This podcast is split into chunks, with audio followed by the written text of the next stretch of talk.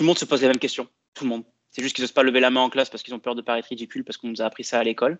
Mais en fait, tout le monde se pose les mêmes questions. Et du coup, les questions que moi, je me posais en tant qu'apprenant, je les ai remises dans le cours en, le fameux truc schizophrène où je parle à moi-même. Tu, hmm. tu, lis dans le cours, tu vois des, des encarts questions où on dit euh, Mais alors, comment on fait pour enregistrer son fichier HTML Je comprends pas pourquoi. Hein parce que c'est les questions que je sais que les gens vont se poser, parce que c'est les questions que je me posais. En gros, je suis pas plus bête ou plus intelligent qu'un autre, je suis comme un autre.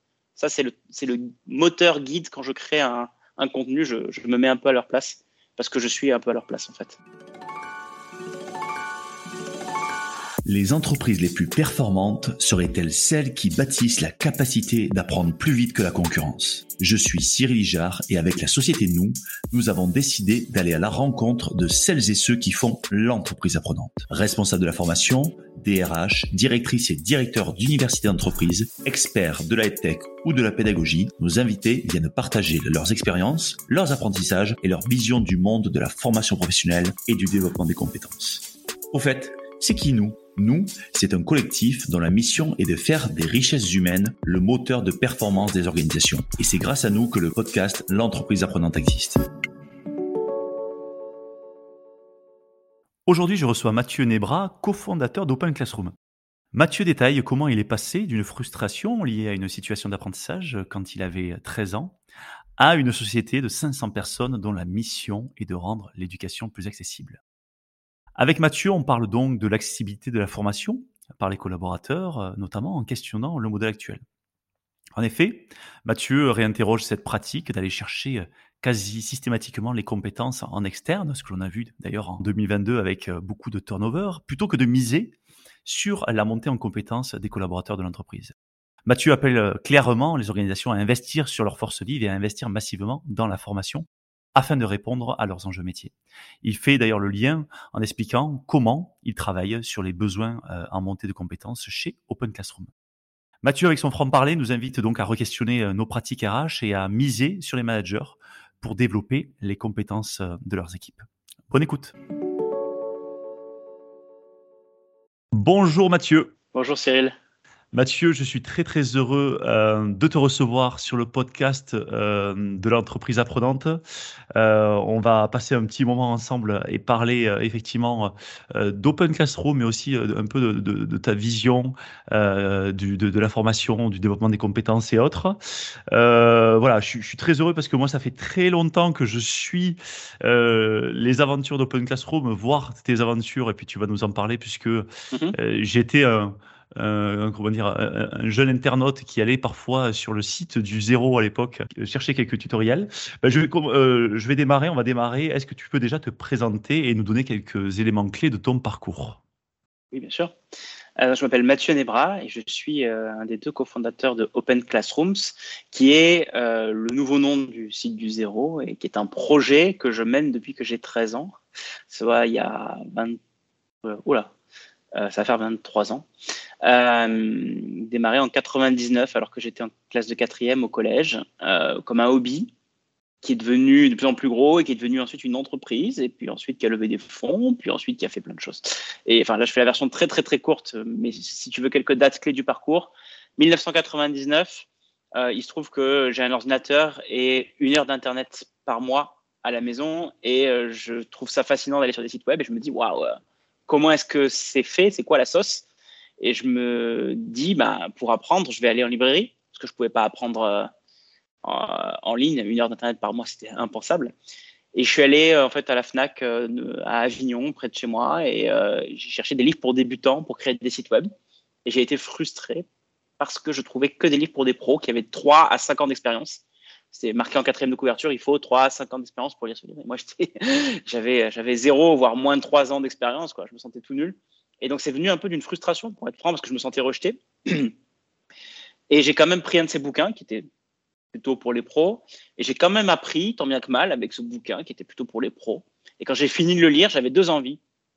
Une, c'était de pratiquer, évidemment. Et la deuxième, c'était de le réécrire de la façon dont j'aurais aimé l'apprendre. Et je me suis dit, je vais faire un site pour expliquer aux autres de la façon dont j'aurais aimé l'apprendre, comment faire des sites. Là, je suis devenu un peu schizophrène et j'ai expliqué à mon moi d'il y a trois mois, euh, voilà Mathieu, euh, ce qu'il faut que tu saches, euh, là ça va être un peu compliqué, là on y reviendra, etc. Mais avec des cours vraiment structurés. Le premier cours en l'occurrence, euh, que j'ai jamais produit, c'était le cours de HTML qui permet de faire des sites web euh, et que j'ai maintenu toutes ces années. La dernière mise à jour a eu lieu il y a deux jours, donc euh, c'est tout frais. On vient de sortir là le, la nouvelle version du cours HTML, donc je, suis toujours occupé.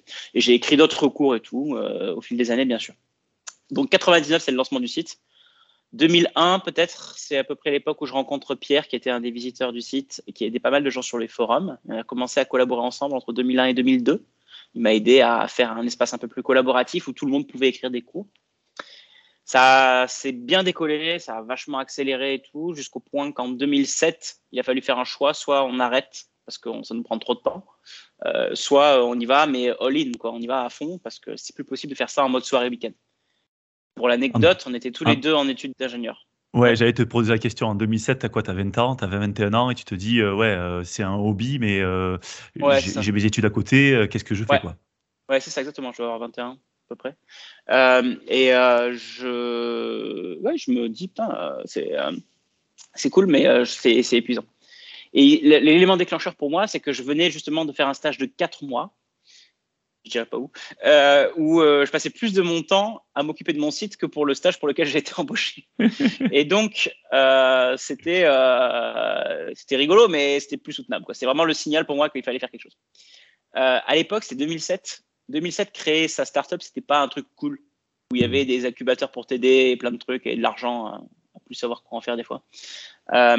Non, mais donc du coup, pour moi, la voie normale et royale, c'était de prendre un CDI dans une SS2I euh, pour aller bosser euh, chez un client euh, en, tant que, en tant que développeur ou un truc comme ça. Donc, société de service. Quoi. donc j'ai hésité, mais on s'est motivé, on s'est chauffé à deux avec Pierre et en 2007, on a créé une entreprise. premier nom s'appelait Simple IT d'ailleurs. Le site s'appelait toujours Site du Zéro, mais l'entreprise avait un autre nom. Idée débile, ne faites jamais ça il faut que le nom de votre produit soit le même que le nom de l'entreprise. Sinon, c'est une galère au téléphone pour les commerciaux. les gens ne se comprennent pas. Oui, c'est pas l'IT à l'appareil. Hein si du zéro. Ah, ok. Voilà, ça simplifie les choses d'avoir un nom de boîte et un nom de produit qui est le même. Hein. Euh, on finit nos études d'ingénieur. Pierre était à Lyon, moi j'étais à Paris. Il est remonté à Paris vers 2009. Et à 2009, on a fait nos premières embauches, deux premiers salariés en fait. On avait des stagiaires avant, mais là on a eu le premier salarié. 2012.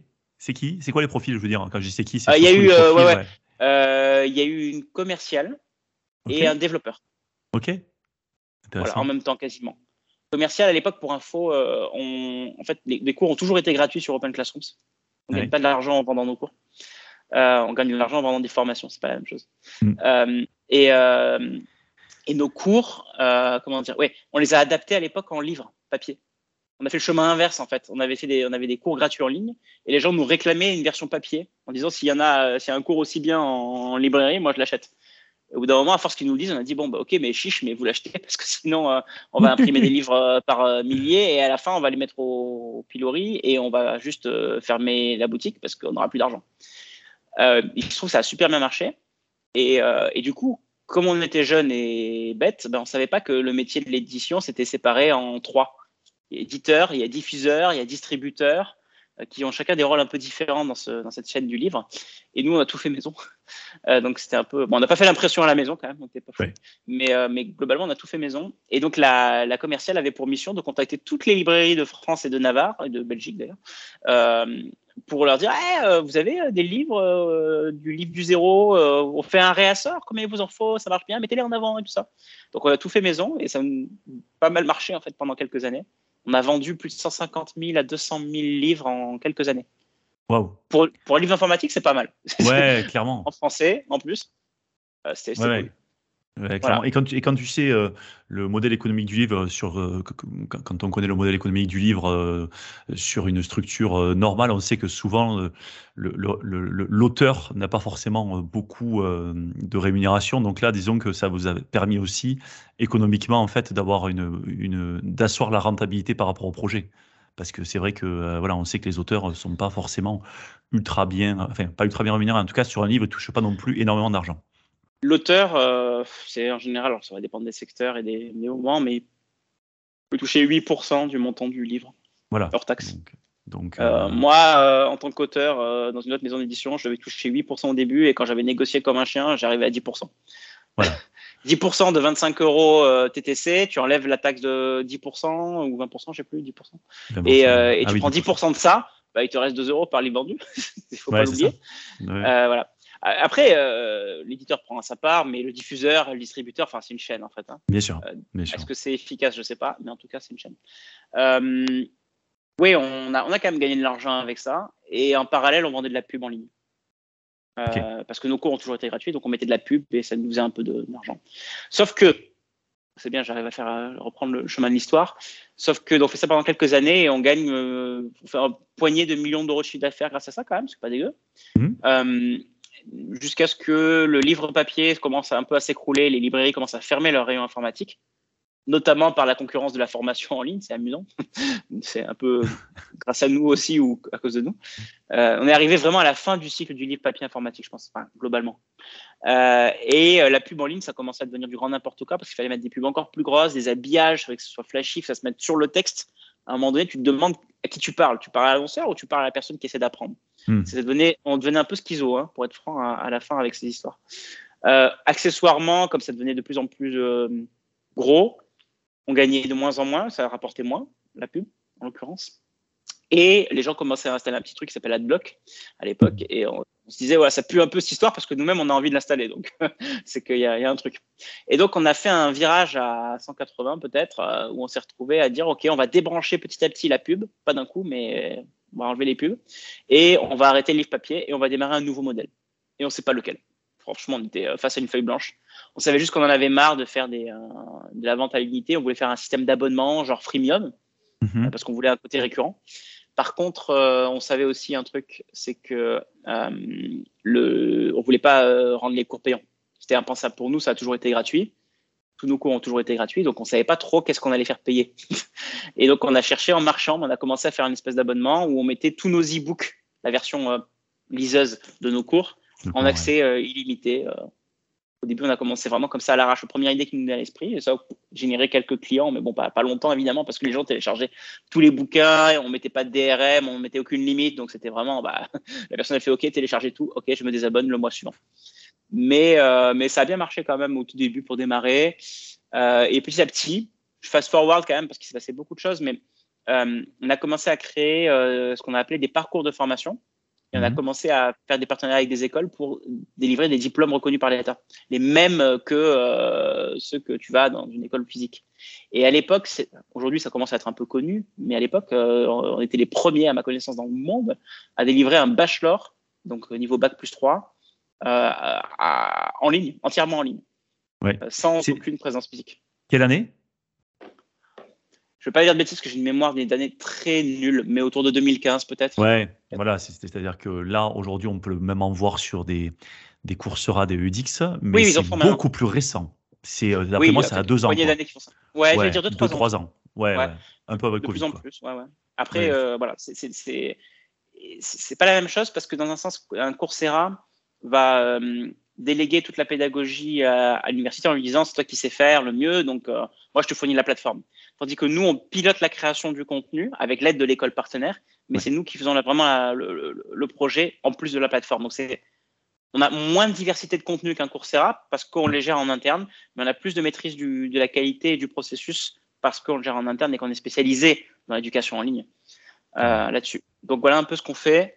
Et euh, là, ça, a pas mal explosé au fil des années euh, grâce à ça. Et le fait qu'on propose des diplômes de niveau reconnu par l'État a été assez game changer pour les gens qui, du coup, ont vu la valeur ajoutée.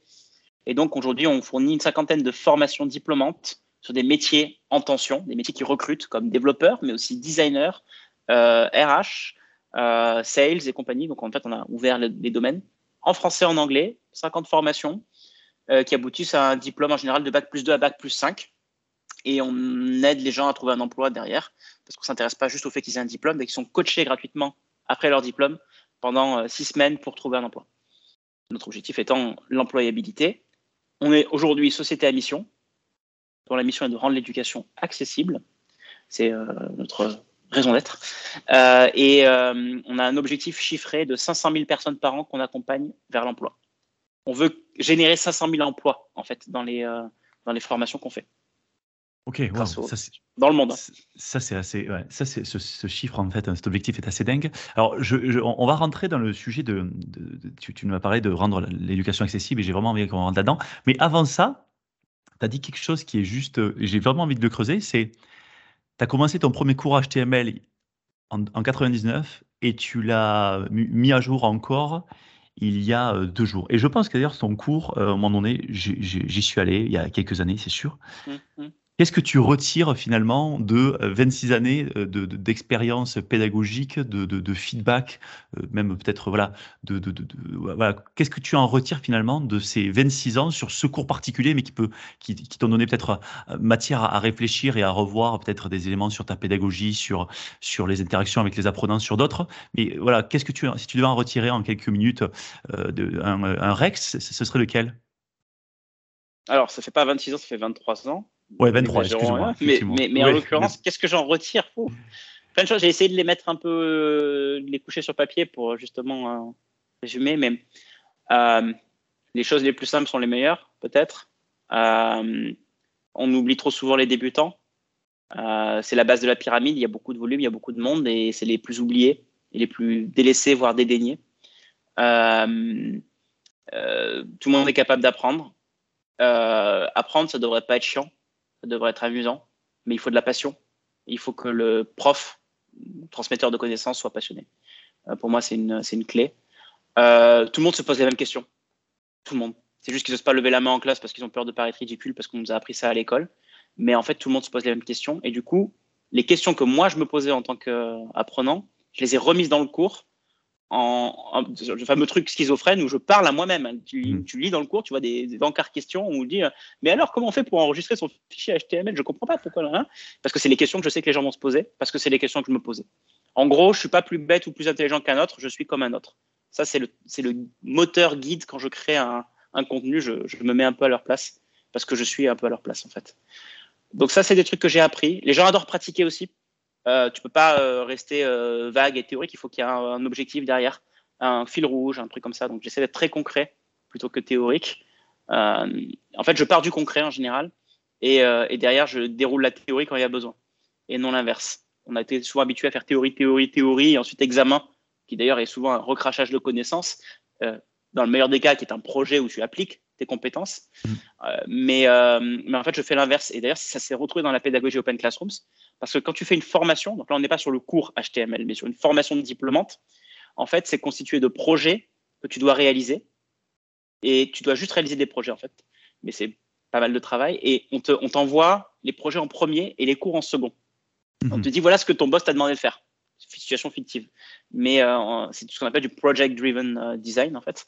Et, euh, tout est guidé par les projets. Et derrière on rattache des cours en disant ces cours peuvent vous aider, mais c'est pas obligatoire de les suivre. Mais ça peut quand même vous aider, donc jetez-y un œil. Du coup, quand ils vont voir le cours, en fait, ils le font dans un contexte avec mmh. un objectif en tête, et ça change tout. Et ça change tout, effectivement, sur la, tu dis sur le contexte, la soif d'apprendre, sur le fait que ça donne du, du sens aussi à, chacun de pouvoir euh, s'immerger dans un, dans un cours. Ouais. Donc, on est parti de ta frustration initiale et on, voit que voilà, tu as, toujours voulu euh, derrière euh, partager cette soif, soif d'apprendre.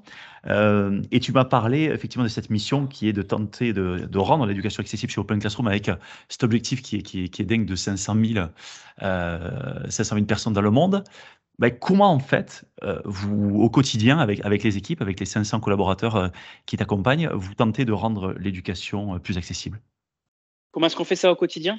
Ouais. Ou en tout cas, comment vous, vous le projetez, comment vous l'expérimentez, comment, euh, comment, comment le design. Voilà, exactement. C'est marrant parce que juste avant euh, cette interview, j'ai justement fait un, un schéma euh, qui résume la, la, la, chose et la vision. c'est un, un, un, flux, c'est un workflow où des gens ne savent pas ce qu'ils veulent faire et on les oriente vers la bonne formation et vers le bon financement aussi pour qu'ils aient à payer le moins possible parce que l'accessibilité, c'est pas que le contenu, c'est aussi la finance. Mm-hmm il y a un sujet. Et il y a plein d'argent pour financer la formation, mais ils ne trouvent pas toujours les gens qui en ont besoin. ça, c'est hmm. le grand paradoxe. Et donc, nous, on travaille à cette question-là beaucoup en ce moment. C'est un vrai sujet pour nous. Deuxième aspect, c'est le taux de diplomation. C'est euh, pour chaque étudiant qui démarre une formation, combien il y en a qui finissent et ont le diplôme. Et le dernier, dernier, mais le plus important pour nous, c'est le taux de placement dans l'emploi. Ou les gens trouvent un job parce qu'ils étaient sans emploi, ou ils évoluent dans leur carrière. Ils ont une promotion dans l'entreprise dans laquelle ils sont. Et c'est comme ça en fait qu'on conçoit les choses. On voit c'est essentiellement des taux de conversion. et c'est le, le, le retour sur éducation, le retour sur investissement de l'éducation qu'on mesure de cette façon-là. Euh, parce qu'on voit que les gens, euh, à X%, ils arrivent à trouver un travail après cette formation. Après celle-là, c'est moins, c'est X%. Et derrière, on a plein de data qui nous permettent de mesurer notamment le, salaire avant, le salaire après, donc du coup l'élévation du niveau de vie qu'on a permis. Donc les 500 000, c'est pas juste des numéros, et derrière il y a des vrais gens avec des vraies histoires très touchantes souvent qui nous sont racontées mais euh, on peut aussi derrière agréger, mesurer l'évolution salariale moyenne et donc la qualité de vie qui a, été, qui a pu être euh, impactée par ça. Ok, ouais, c'est super clair, effectivement. Alors, il y, a vraiment euh, le premier sujet, je l'avais vraiment pas vu venir, c'est-à-dire le fait finalement de pouvoir flécher l'argent qui est disponible sur les personnes qui en ont réellement besoin. Et ça, ça c'est d'après moi, c'est comme tu le dis, c'est un, un, sujet qui est, qui est peut-être sous-jacent, qui est un, un, signal faible, mais mais euh, qui peut être assez, qui peut être assez important. Euh, c'est le sujet de l'accès à la formation en fait. De l'accès, ouais. Y accéder, il faut savoir laquelle est la bonne pour toi, mais il faut aussi savoir comment tu vas le payer. Eh. Comment, comment tu vas être financé? Exactement. Donc euh, ensuite, il y a celui effectivement de euh, la partie, euh, et je voudrais qu'on s'y arrête un petit peu dessus, la partie vraiment, on va dire, contenu, formation, du moment où je m'inscris, ou je, m'inscris dans cette formation, je m'inscris dans, dans cette quête de diplôme jusqu'à jusqu'au diplôme. Parce que là, tu vas mesurer en fait finalement la rétention de, des, des, des apprenants pour savoir si. Aussi. Et le succès, ouais, ah oui, tu as raison. À la fois la rétention et à la fois le succès par rapport au diplôme, parce que vous proposez des parcours, des parcours diplômants. Euh, là, qu'est-ce que, vous, voyez chez Open Classroom? Parce que c'est vrai que vous le faites sur, tu l'as dit, beaucoup de, formations. Qu'est-ce que vous voyez comme, ouais, comme un peu comportement euh, dominant ou en tout cas des choses un petit peu qui vous ont étonné euh, sur à la fois, je sais pas, des, gens soit qui soit qui soit qui arrêtent, soit qui continuent, enfin tu vois, ou, des taux de diplôme un peu différents par rapport au diplôme? C'est, quoi un petit peu les constats que vous faites? Sur le taux de diplomation, tu veux dire? Particulièrement? Ouais, par, par exemple, ou euh, sur euh, peut-être que vous avez des, des, des, typologies de personnes qui ont plus de facilité que d'autres à, arriver jusqu'au diplôme. Enfin voilà, tu vois, vous avez, réussi à sortir un petit peu de, de stats ou même de manière empirique? Grave, on a même fait des études euh, scientifiques et on a publié des papers en ligne là-dessus. Ok on n'a pas, pas fait 150 malheureusement, on en a fait un peu. Le dernier, je me souviens, c'était euh, quel est l'impact du taux d'admission sur le taux de réussite, le taux de diplomation? Pour voir justement si, euh, en ayant des open admission, des émissions ouvertes qui en gros acceptent à peu près tout le monde, euh, qu'est-ce que ça fait? Est-ce que ça fait plus de bien que de mal ou plus de mal que de bien? C'est une question qui est moins simple en fait à résoudre. Nous, notre objectif, c'est l'accessibilité, mais en fait, des fois, ouvrir les portes grand ça fait pas, ça rend pas toujours service aux gens parce qu'il faut bien qu'ils aient les compétences prérequis. Mm, mm. Euh, et donc ça, je pourrais te le partager, tu pourrais le mettre en lien ou quoi, euh, ce, tu me redemandes. Euh, ouais, un paper, c'est en anglais de quelques dizaines de pages qui, qui donne nos chiffres, alors c'était il y a quelques temps, c'était il y a au moins deux ans, de taux de, taux de diplomation de nos formations principales et qu'est-ce que ça donne et on compare, on essaie de voir si ça a un impact ou pas, dans quelle mesure. Et bah, en fait, ça a posé plus de questions que ça a apporté de réponses, malheureusement, mais il paraît que c'est comme ça que ça se passe, la recherche. Euh, et euh, donc, on, ouais, on, a appris, des choses. Ce qu'on a notamment appris, c'est qu'effectivement, euh, un, un, processus d'admission semble avoir un impact sur le taux de réussite, ce qui n'est pas choquant. L'absence de processus d'admission fait que ton taux de réussite, il chute parce que tu acceptes tout le monde. Et donc, il y a des gens qui n'étaient pas forcément assez motivés. Mais il y a une espèce de milieu à trouver, de sweet spot entre trop exigeant, voire élitiste, c'est pas du tout ce qu'on veut devenir. Il y a déjà assez de gens comme ça qui le font, euh, versus euh, Open Admission, qui est, euh, c'est la foire d'empoigne. Et honnêtement, on envoie les gens au casse-pipe. Il faut trouver un peu cet équilibre. et il y a plein de leviers sur lesquels on peut utiliser aussi pour, pour amener à la réussite. Donc, un bon processus d'admission, bien, bien calibré, juste au bon niveau, ça, ça aide. Le niveau scolaire, en général, a tendance à aussi à bien aider. Donc, si tu prends quelqu'un qui est bac plus 5, bah, il aura plus de facilité à se former en ligne. Bien sûr, on parle de l'autonomie, mais c'est pas que ça. C'est aussi une organisation, capacité mhm. euh, à faire les choses. paradoxe, c'est que nous, on va plutôt chercher des gens qui sont pas bac plus 5, même si on les accueille bien volontiers, les bac plus 5, mais on prend des gens qui sont euh, des fois euh, réfugiés ou des sans emploi de longue durée. donc, on, par design, d'ailleurs, on essaie d'avoir minimum 40% de gens qui sont des gens qui n'ont pas accès à la formation de façon euh, récurrente. Ça inclut les réfugiés, les demandeurs d'emploi, les gens issus des quartiers prioritaires de la ville euh, et quelques autres que, j'en passe. Donc, euh, on se, met la barre difficile en fait, mais notre but c'est pas d'avoir le meilleur taux de réussite. si je veux te mettre un taux de diplomation de 100%, je sais très bien comment le faire. Je fais des examens super faciles, je prends que les meilleurs et puis ouais, j'annonce que je suis la meilleure école parce qu'il y a un taux de réussite de ouf. Mais si tu prends que l'élite de la nation, c'est cool, mais euh, ils étaient déjà l'élite de la nation en général avant. Donc, euh, euh, tu fais que promouvoir ce qui était déjà un peu en place. Donc, nous, on se, fait, on se fait du mal exprès, mais notre but, c'est pas de chercher à démontrer le meilleur taux de réussite du monde parce que c'est très facile de tricher sur ces nombres. Je pense que plein d'écoles le font de façon inconsciente, mais c'est très facile de tricher sur ces nombres j'ai vu des façons de calculer complètement différentes. J'ai vraiment étudié la question de bout en bout en voyant comment même les universités publiques le calculaient et c'était même pas la même chose selon les universités. Eh il y en a qui prennent tous les étudiants qui démarrent au tout début, mais c'est rare. Mais il y en a beaucoup qui prennent par exemple que les gens qui sont présentés au premier examen et qui ont eu une note supérieure à zéro. Et leur taux de diplomation, c'est uniquement basé sur ces gens-là. Oui. Eh, mais c'est pas la même chose. Moi, si je fais ça, euh, j'ai des meilleurs taux aussi. Donc euh, voilà. C'est pas la Donc, même faut pas regarder le valeur. Voilà, je peux te dire, le taux c'est 70%, 75%, 90%, 98%, 45%. Ça veut rien dire. Enfin, ça veut rien dire. C'est une valeur. Et mm, pour moi, il faut regarder ce nombre pour ce qu'on est nous et s'améliorer par rapport à ce nombre. Ouais, plutôt d'être en compétition euh, là-dessus parce que je, je, ne crois pas aujourd'hui qu'il soit possible de comparer ces nombres-là entre les écoles parce qu'il n'existe pas de standard. Ouais, pas de ça devrait exister, mais ça n'existe pas. Ça fait partie de mes combats d'ailleurs. Mais, mais euh, et puis, et puis, comme tu dis, toi, ton, ton job, c'est de rendre à la fois l'éducation accessible et que de développer l'employabilité. Et je vais faire le lien vers ça. Donc, en fait, euh, ce qui t'intéresse, c'est plutôt les gens qui sont, qui passent par Open Classroom pour que tu les aides, quoi. Oui. Euh, voilà. C'est ça. je, suis moins intéressé par le, nombre de diplômés que par le, nombre de gens qui trouvent un emploi. Hein, voilà. Et, on sent chez toi une, une, voilà, une vision assez humaniste, finalement, du sujet, au-delà des chiffres. Tu vois? Mm. Donc, euh, d'ailleurs, vous, vous, bossez donc euh, euh, beaucoup finalement sur avec, avec, ces gens-là, mais vous bossez aussi avec, vous travaillez avec aussi beaucoup d'entreprises parce qu'aujourd'hui il y a une il il y a une tension sur sur les talents. Et donc vous êtes aussi fournisseur fournisseur officiel de certaines entreprises sur des sur des sur des des, des compétences en tension. Toi, quel est ton regard aujourd'hui au niveau des entreprises sur l'accessibilité à la formation?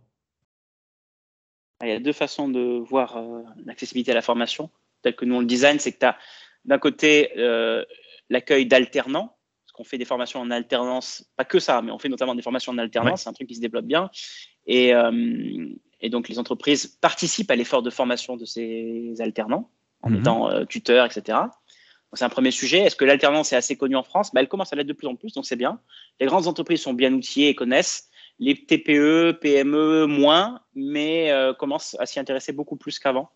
Euh, il y a eu des aides évidemment qui ont aidé, euh, mais, mais, mais, culturellement ça devient vachement plus accepté alors qu'il y a encore 10-15 ans, c'était considéré comme une sous-catégorie de les gens qui arrivent en alternance. Et genre, bah, ils n'ont pas fait mieux, désolé pour eux. Quoi.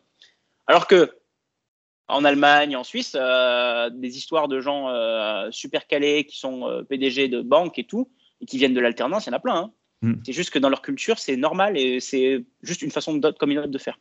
Hein. Euh, en France, c'est en train de devenir une façon comme une autre de faire et je suis très content de ça. Parce que je crois beaucoup au modèle de l'alternance d'un point de vue euh, financement. Euh, je trouve que ça met les entreprises à contribution, ça rapproche le monde de l'éducation et de l'entreprise et franchement, il y en a besoin. il, y en a, y a quand même pas mal besoin dans plein d'aspects. ça permet l'accessibilité de la formation puisqu'elle est financée. Euh, parce qu'il faut bien payer quand même euh, les profs, les mentors, et, le, truc. Euh, et puis c'est une garantie, pas une garantie, mais une quasi garantie d'emploi à la fin. L'entreprise qui a passé tout son temps à former, alors en général, elle a envie d'embaucher l'alternant, sauf si ça s'est mal passé. Nous, on a dû avoir 15-20 alternants en parallèle chez Open Classrooms. la quasi-totalité a été embauchée à la fin. Parce que tu as investi et tu as envie de continuer à bosser ensemble. Donc, c'est aussi la voie royale pour trouver un job. C'est ce que je veux dire par là. Donc voilà, ça c'est un premier truc, premier regard que je porte. Et après, le deuxième regard que je porte, il est sur euh, les salariés déjà en poste. Et là-dessus, mon regard est un peu plus critique, un peu plus. Euh, je pense qu'il y a beaucoup, beaucoup, beaucoup d'améliorations à faire, mais c'est complexe.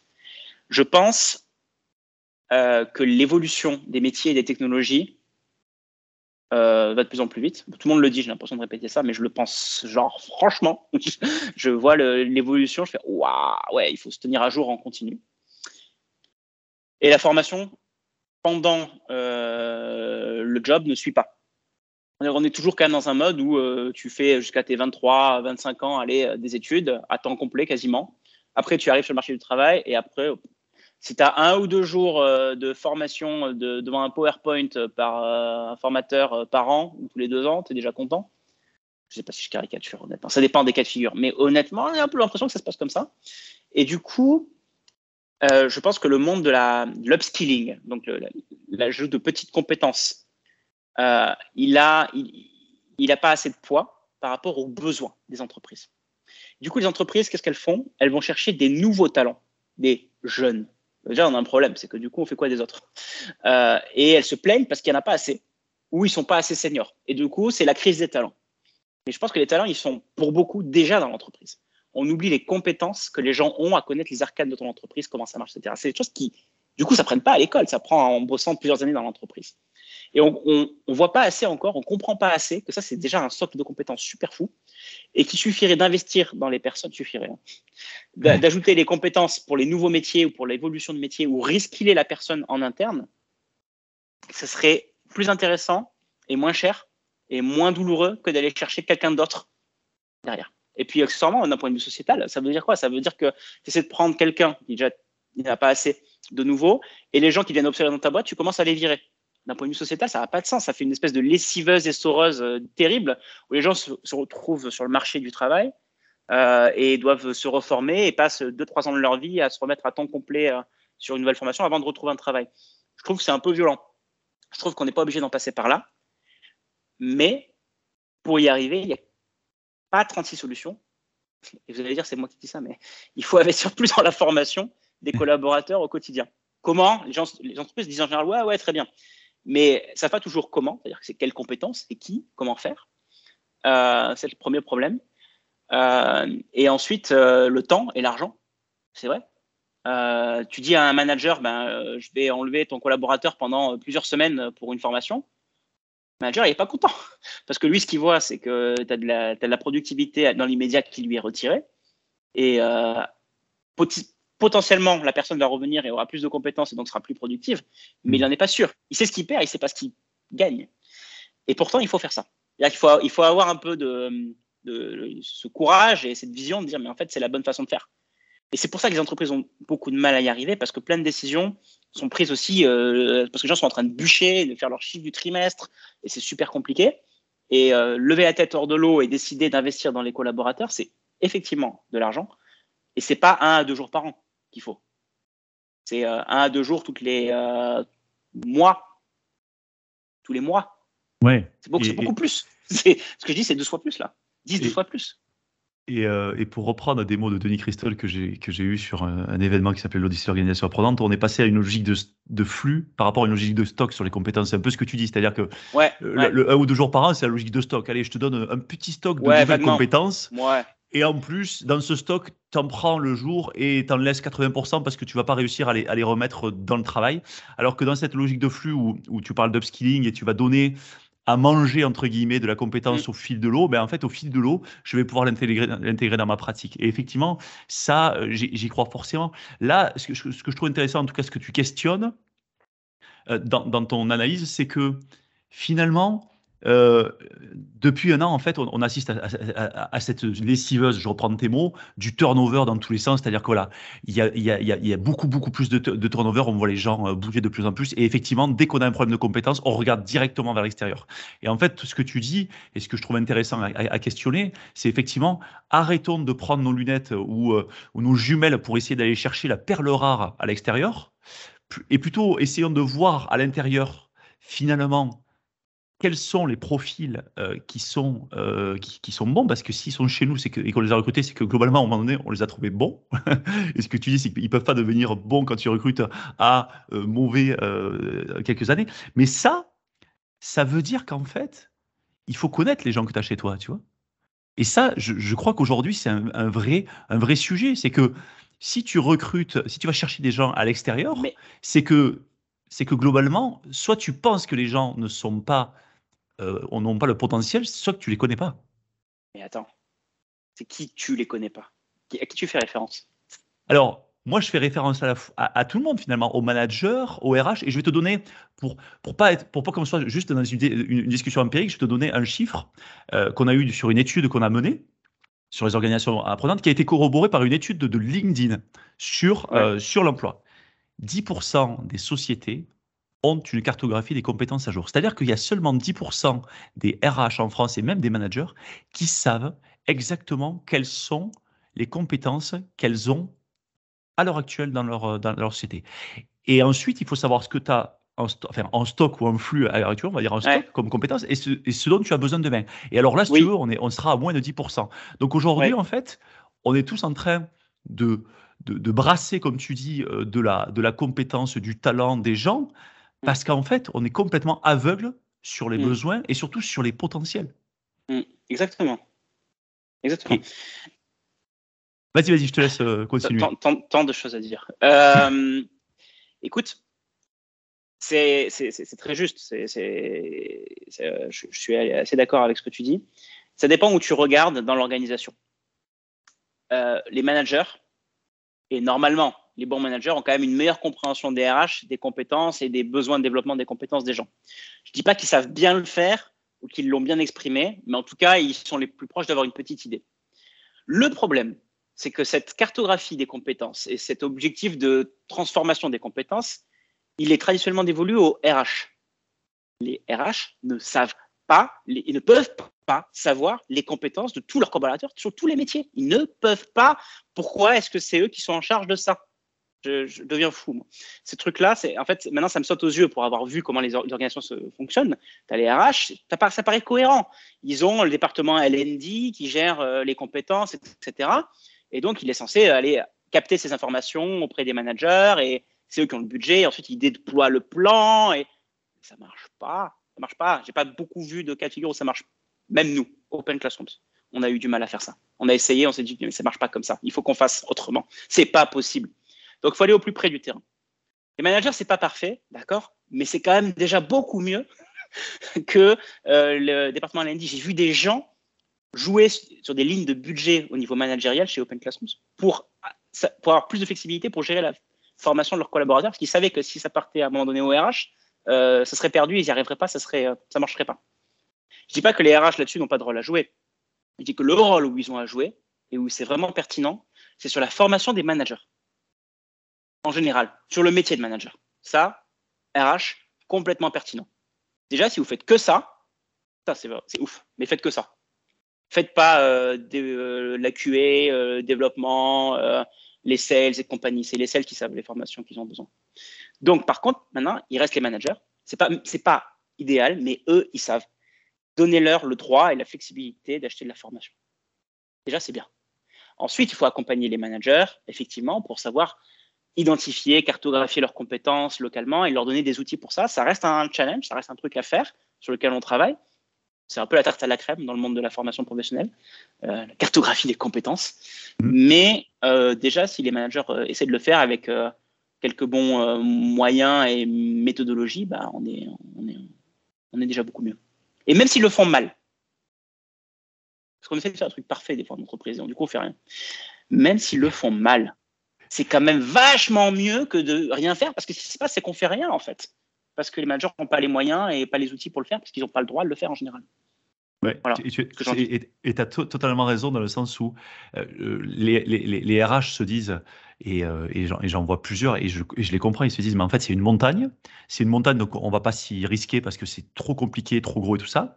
Et euh, alors qu'effectivement, si au lieu d'essayer tout de suite d'avoir une approche systémique, tu, tu avais une approche par par, département, même par équipe, et te dire, bon, en fait, on va commencer avec cette équipe. On a ce manager, il est plutôt, il est plutôt ouvert. On va lui donner la méthodologie et les outils afin que lui capture lui-même les compétences acquises, les compétences requises, et on va apprendre ça. Et ensuite, on va le mettre sur un second manager, et puis lui va nous faire des remontées. Et effectivement, tu évoques là le sujet de la décentralisation finalement. Le sujet de la centralisation, dans lequel on, en parle de plus en plus, moi j'en parle mm. de plus en plus sur ce podcast également, de fait que les services LND, voire les services compétences, euh, passent finalement de, de, de, de, distributeur du, du savoir mm. à catalyseur mm. de la connaissance. Tu vois, ils vont plutôt, euh, ils vont plutôt, euh, au lieu de centraliser finalement le savoir pour ensuite le diffuser, ils vont plutôt essayer de donner les outils afin que la connaissance, le savoir, la compétence, elle puisse se transmettre de partout. Et c'est ça qui est intéressant. Et une organisation apprenante, c'est ça, c'est quand mm. en fait euh, j'ai pas besoin de passer par le service formation pour, pour parler à mon collègue juste à côté ou à quelqu'un qui est euh, de l'autre côté de, de, l'ordinateur et que je puisse transmettre des choses ou que je, puisse que je puisse apprendre quelque chose de lui. Et je crois que c'est ça, en fait, dont euh, on a tous cruellement besoin, le fait de décentraliser et que, effectivement, les RH puissent euh, finalement donner les outils afin que chaque équipe, au niveau collectif et individuel, on puisse, on puisse apprendre. Donc, euh, mais je te rejoins sur le fait qu'aujourd'hui, on a encore trop peu de, de, de, bonnes pratiques, en tout cas d'expérience dans, dans, des, dans, des, organisations. Et on a, on a, trop peu de règles et d'exemples euh, qui, qui, ont, mm. qui, sont passés par ces, par ces, euh, ouais, par, par, ces systèmes. Donc, effectivement, il y a beaucoup à faire, mais je trouve que, en tout cas, j'aime beaucoup ton message parce que je crois qu'il est, il, il est plein de bon sens. Il est aussi plein d'humilité en disant c'est pas parfait mais c'est mieux que voilà, fait, fait mieux que parfait en fait. Hein. Donc, mais ouais, euh, parce que là pour l'instant euh, on n'est pas on n'est pas à la hauteur des enjeux et ça va coûter très cher aux entreprises, mais euh, pas tout de suite, mais trop tard, plus tard, et ce sera trop tard. C'est déjà tard, c'est déjà super tard. Et comme tu l'as dit, avec cette sensation, ce sentiment qui est partagé par tout le monde, d'accélération de, de, de, l'obsolescence des compétences, de, cette espèce de, flux continu. On se dit chaque fois, il faut que je me forme, il faut que je monte en compétences et autres. Mais en fait, euh, on est toujours en train de, finalement d'essayer de rattraper un train qu'on arrivera, enfin qui s'éloigne. On a l'impression de courir à côté et qui s'éloigne de plus en plus. Donc, il faut, il faut qu'on change de monture. Et si on ne change pas la monture, euh, clairement, on va, on va perdre beaucoup, beaucoup de temps. Pour la formation, la méthode qu'on emploie aujourd'hui encore en entreprise, c'est un logiciel des années 90 qui n'a pas été mis à jour il n'y a pas grand-chose qui a changé en fait. C'est comme si on avait un CD-ROM et qu'aujourd'hui on cherchait le lecteur CD dans lequel le mettre, mais il n'y en a plus quoi. Ça marche plus comme ça. Ça a changé. effectivement, effectivement. Et euh, tu as commencé à, parler toi euh, chez Open Classroom parce que euh, tu, es aussi, tu es aussi dirigeant d'une société qui, qui, grandit. Maintenant, vous êtes 500. Et, et, comment donc tu, as commencé à juste en parler de comment vous appréhendez cette quête de, de, de, compétences? Comment, tu, comment vous faites au niveau des, des, équipes euh, concrètement? Qu'est-ce que vous avez testé? Qu'est-ce qui fonctionne? Qu'est-ce qui ne fonctionne pas? Euh, tu, veux dire pardon, pour, pour nos collaborateurs Pour vos collaborateurs, effectivement, ouais, ouais.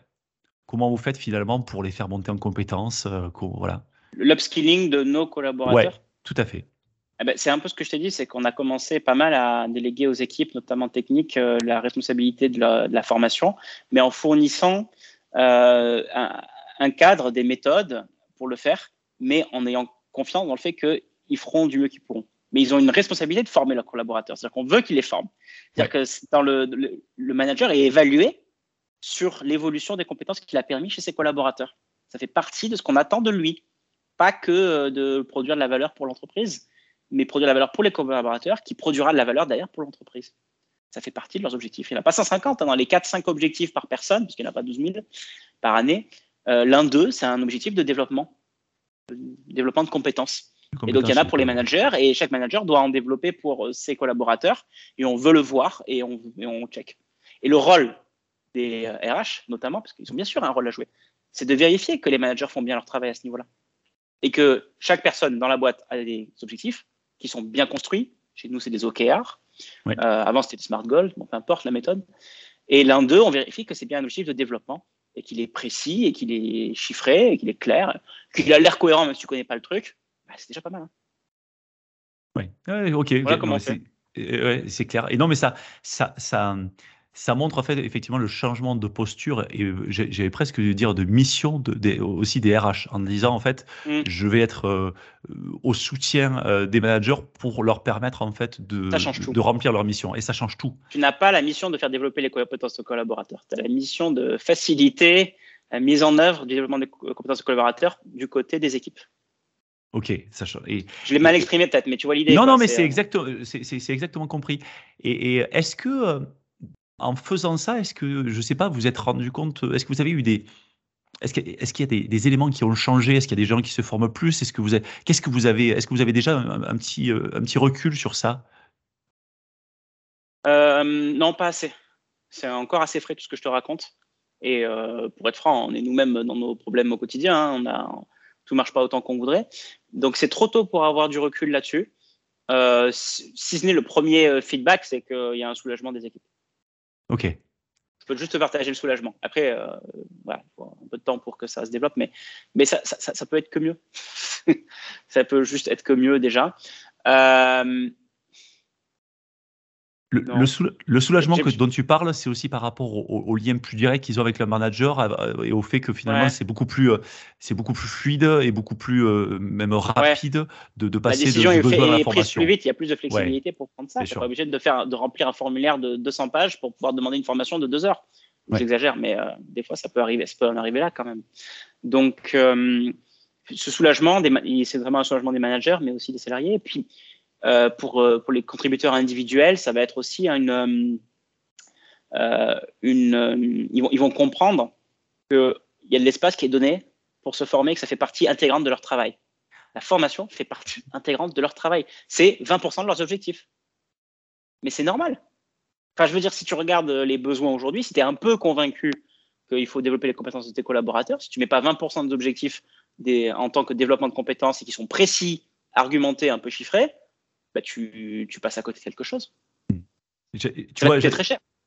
J'allais te, J'allais te poser la question pour finir parce que effectivement, tu, tu, as, tu as été assez, assez convaincant et offensif sur ce sujet de, d'investissement dans la formation. Et nous, on se rend compte que euh, une organisation apprenante, le premier sujet, le premier, premier élément, c'est que il faut que ce soit aligné avec la mission, la stratégie de la boîte. Et il faut que surtout la gouvernance soit à la fois convaincue et convaincant de ce sujet. C'est-à-dire qu'il faut que le, finalement le CODIR, le CEO euh, de la ah bah direction, soit le premier promoteur du sujet. Parce que sinon, en fait, euh, voilà. C'est notre cas. C'est facile parce que je suis cofondateur et euh, mon associé est CEO. Enfin, je vois pas comment c'est possible autrement. Non, mais clairement. Et puis, on, le, on le, on le mesure, nous, dans toutes les organisations avec, lesquelles on a, on, a, on a échangé. Toutes les organisations les plus matures sur le sujet, on va dire, de l'organisation apprenante, tu vois, qui ont vraiment des, pratiques apprenantes, c'est que au départ, enfin, au départ, à un moment donné, il y a la direction générale qui est ultra sponsor du sujet, qui est ultra sponsor et qui dit, écoutez, ça, ça fait partie, et tu l'as dit toi-même là, et quand tu commences à le mettre dans la fiche de poste, dans le temps de travail, mm. c'est que là, ça devient ultra stratégique et que ça fait partie des, des piliers de la réussite.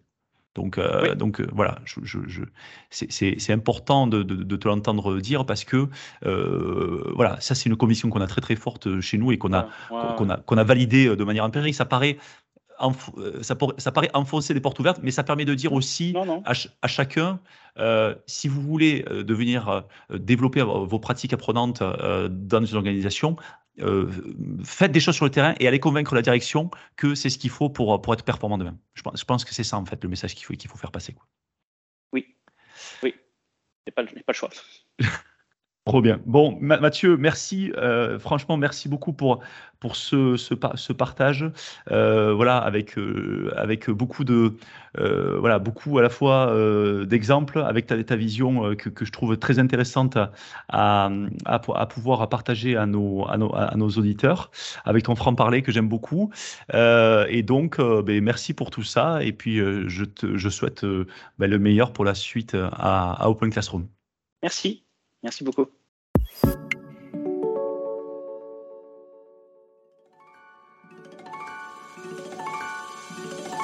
Attendez, attendez, ne partez pas si vite. Vous avez aimé cet épisode?